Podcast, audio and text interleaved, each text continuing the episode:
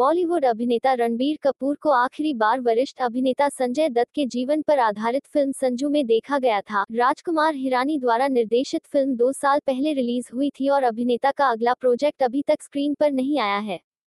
सबसे लंबे समय तक कपूर, अयान मुखर्जी के ब्रह्मास्त्र की शूटिंग कर रहे हैं, जिसमें आलिया भट्ट और अमिताभ बच्चन भी हैं। ब्रह्मास्त्र के अलावा, रणबीर एक बड़े बजट पर बनी पीरियड ड्रामा शमशेरा का भी इंतज़ार कर रहे हैं।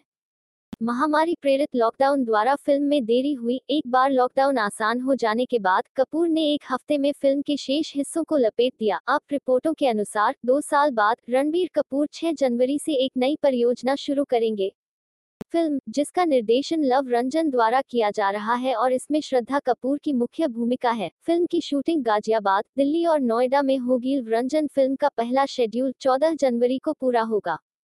इसके बाद रणबीर ब्रह्मास्त्र के आखिरी शेड्यूल के लिए शूट करेंगे, जिसके 31 जनवरी से पहले होने की उम्मीद है। ब्रह्मास्त्र में देरी के बाद रिपोर्ट में कहा गया है कि अभिनेता ने अपने अनुबंध में एक खंड जोड़ा है, जिसमें कहा गया है कि शूट समय पर समाप्त हो जाना चाहिए, जिसमें विफल रहने पर वह प्रतिदिन अतिरिक्त पारिश्रमिक चार्ज करेगा। अभिनेता लव रंजन की फ़िल्म के लिए नॉन स्टॉप शूटिंग करेंगे और मई 2021 तक इसे लपेटने की उम्मीद है।